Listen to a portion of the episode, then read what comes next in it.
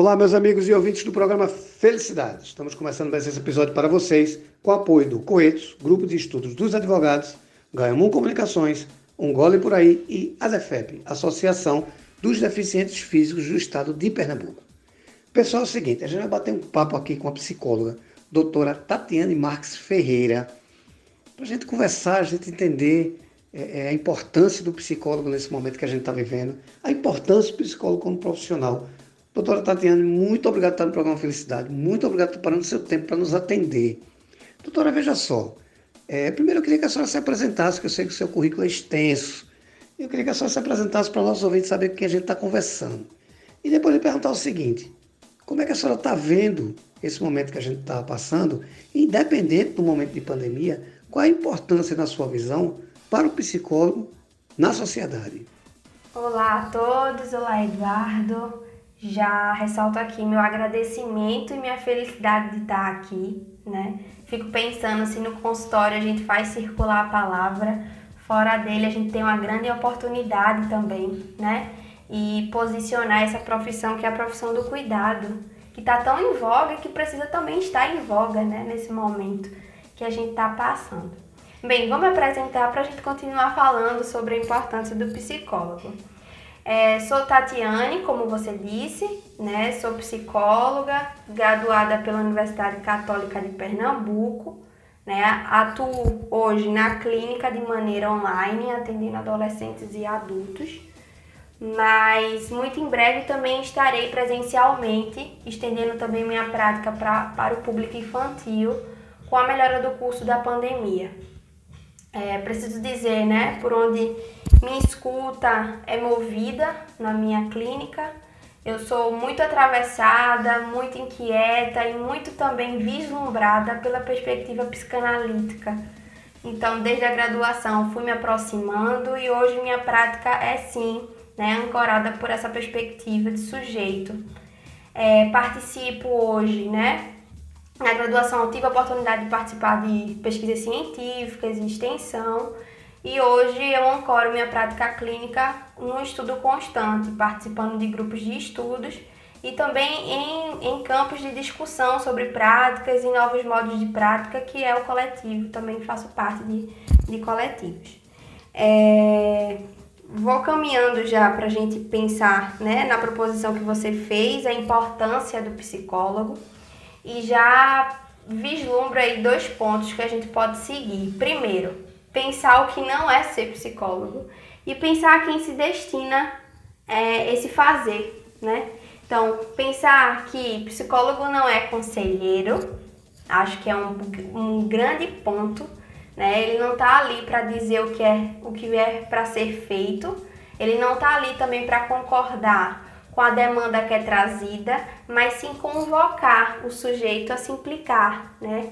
a se implicar com seus conflitos, a vislumbrar aí possibilidades de reescrever sua história, né? É narrando sua história que o sujeito, botando em palavras, ele pode reescrever outros destinos. Eu acho que é um pouco disso, né, que nos convoca a pensar que por isso o psicólogo não deve ocupar esse lugar de saber, o saber ali é construído, né? Ele não é dado, né? Porque há uma singularidade a ser escutada. E isso já nos faz também pensar né, que o, o psicólogo não haveria de de estar tá ali né, para conserto né, da ordem social idealizada.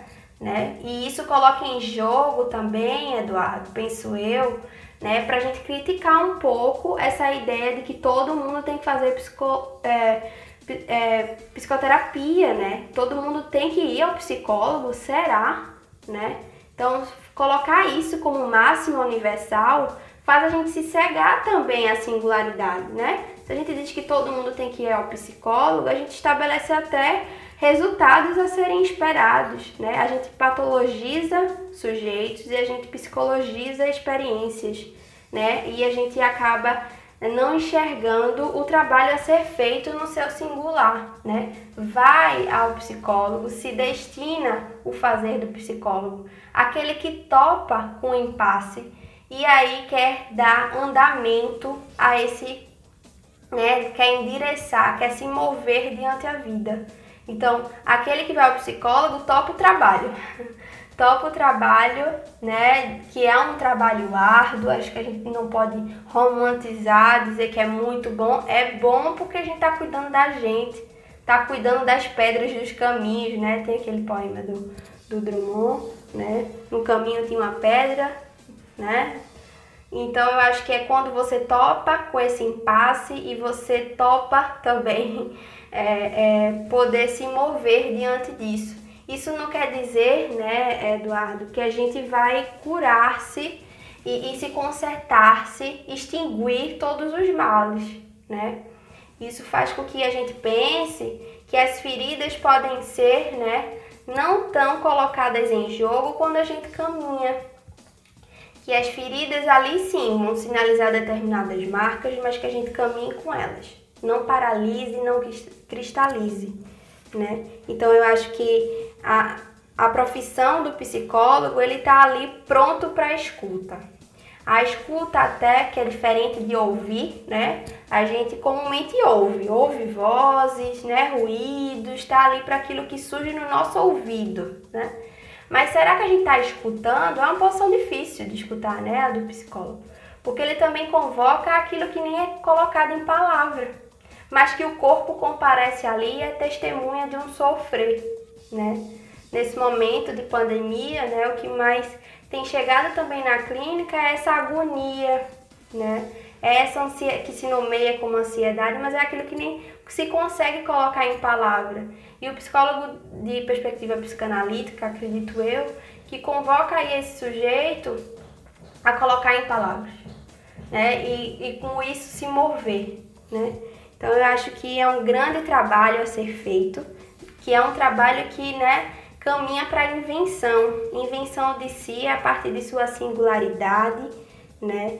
E, e também de inquietação, porque o sujeito ali está sendo pensado não só em suas questões individuais, mas também como atravessado por uma ordem social que muitas vezes pesa para o sujeito, né? Toca no sujeito numa questão que sim o faz sofrer. Então, eu costumo pensar, Eduardo, que o psicólogo ele não é conselheiro, ele não é aquele que vai lhe dar suas respostas e muito menos é aquele para todos, né? É aquele que topa, é aquele que está ali, né, no desejo de poder proporcionar ao sujeito a se mover mesmo e caminhar. E aí eu costumo pensar também, né, faço uma grande metáfora aqui de que na vida a gente vai caminhando, tecendo costuras. Né? Então o psicólogo está ali apostando que o outro pode costurar. Né? Pode pegar outros retalhos, fazer outras costuras, mesmo com buracos, né? Mesmo com os furos que surgem. Hoje na pandemia, o que mais se tem são furos, né? Irrupções, né? Rupturas de, de planos, projetos, expectativas. E aí o, o profissional, né, aquele enquanto função de se inclinar-se o outro, de ouvir o outro, né, aposta numa escuta de que sim, é possível costurar. Isso é diferente de tamponar, né? Porque tamponar é esconder ou fingir que aquilo não existe, botar algo por cima, prometer algo, né? Prometer solução, prometer aí a extinção daquela marca. Não, a gente caminha com a marca. Né? A gente costura o furo sem tamponar. Eu acho que é uma grande metáfora, né? A gente está costurando o tecido da vida. Quando a gente não costura, o que, o que a gente pode fazer é também tentar aí esse modo de, de pensar essa costura, justamente procurando um psicólogo, claro, se, se topar o trabalho. Doutora, perfeita, perfeita a sua colocação. Né? A gente comunga basicamente do mesmo ponto de vista. Agora veja só, é, a senhora falou que também, é, é, quando é presencial, trabalha atendendo criança. Né? Eu tenho uma preocupação muito grande quando a gente fala em criança, porque ela emocionalmente depende geralmente da observância de alguém, pai, responsável. Né? Aí a minha pergunta é a seguinte: a partir de que idade na sua visão, se pode levar uma criança ao psicólogo? E qual é o momento que eu, pai, eu vou perceber o, o tio, avô, eu vou perceber o responsável que seja, qual é o momento que eu vou perceber que é o momento certo de levar no psicólogo? Existe um gatilho, existe um aviso, existe um sinal. Como é que a gente pode perceber esse momento de que está no momento certo para isso? Então, Eduardo, como você disse, né, eu tenho sim pretensão de atender crianças, mas de forma presencial, né? Já respondendo um pouco, né, com que idade a gente pode pensar nessa escuta infantil, eu já amplio aqui, né, é, questões que estão surgindo e que tem profissionais já se, se colocando, né, no lugar de, de cuidado mesmo, né? Tem profissionais que têm se se preocupado e estudado e atendido bebês, né? Tem a clínica de bebês que pensa aí essa relação familiar, essa relação mãe-bebê, esse lugar do bebê e já tem também né, um, um enfoque até preventivo para algumas questões do desenvolvimento mesmo daquele bebê. Como a gente sabe, né, a psicanálise lida com o inconsciente, né? Parte do trabalho mesmo é pela via do inconsciente. Então, a gente sabe que o inconsciente é atemporal, né? É um funcionamento ali que não segue por uma via cronológica, né? Mas que nos permite escutar os ditos, escutar os lugares colocados ali nas relações, né? Então eu acho que não existe aí é, idade que a gente possa marcar a entrada da criança. E aí eu já, eu já sigo é, para a segunda questão, né? A, a marca aí, né, de uma entrada num processo psicoterapêutico, analítico, enfim, é, se dá por justamente um impasse, né? Assim como na adolescência e no adulto, a gente né, tende a procurar, diante de um impasse, topar esse trabalho, na criança também, né? Só que a questão da, da criança é que ela não vai sozinha, como você bem disse, né? Ela chega no consultório através de terceiros, através de seus responsáveis, né? E muitas vezes é preciso colocar em questão, muitas vezes não, né? É colocar em questão a, na terapia a escuta não só da criança, mas a escuta do funcionamento familiar, daquela estrutura familiar. Né? Então a terapia também sim se implica com questões familiares, porque entende que a criança ela está ali enredada numa história familiar, no lugar colocado e também visitas, né, espaços que as crianças também é, ocupam, a escola, né? Então muitas vezes os impasses né, que fazem as crianças chegarem no, no consultório é, é de ordem escolar. A escola já né, pontua, olha, tem, estamos percebendo uma certa dificuldade né, em determinado ponto no desenvolvimento escolar. Familiares distantes também pontuam determinadas é, questões no desenvolvimento, né? Então há ali um tropeço colocado diante a, a, a criança, né? E que é via aí possibilidade de trabalho. Isso já também nos convoca a pensar, Eduardo, né, que muito se chega no consultório culpabilizando ou a criança ou a família por determinado sintoma que aparece, por determinado tropeço, aquele impasse, né? E a terapia não segue por essa via da culpa, né, mas justamente pela implicação daquilo né, daquele impasse, implicando mesmo, responsabilizando sim a criança pelo seu processo e por isso atento ali, né, como é que tem sido aquele processo para ela, o desejo daquela criança. E é, também a responsabilização dos pais nesse processo, né, que é um trabalho em conjunto mesmo. Isso faz também a gente pensar né, que a terapia não está ali a serviço né, de uma criança que haveria de ser adaptada ao desejo de outro, né? Ou haveria ali de um ideal, né, de criança terapeutizada ser alcançada. Não está ali para isso, né? Estamos ali justamente para implicar, para pensar as demandas e trabalhar, né, sobre o alcance do desejo, né? Então eu acho que é um pouco por aí. Minha amiga, veja só, perfeito, tá certo? As suas colocações e é muito importante para a gente saber que a gente está bem acompanhado por um profissional que tem a sua capacidade Então, perfeito, perfeito a sua apresentação aqui e as suas dúvidas, as dúvidas que eu tinha, tirei com muita clareza com você. A gente precisa de um profissional assim, né, para nos dar segurança, tranquilidade, né, e, e o, como senhor chama hoje, o feedback. Mas para isso a gente precisa saber como é que se dá esse tipo de atendimento com você, onde é que ele acontece e como é que a gente faz para encontrar, para poder entrar em contato, marcar uma consulta, como é que isso acontece e onde a gente encontra.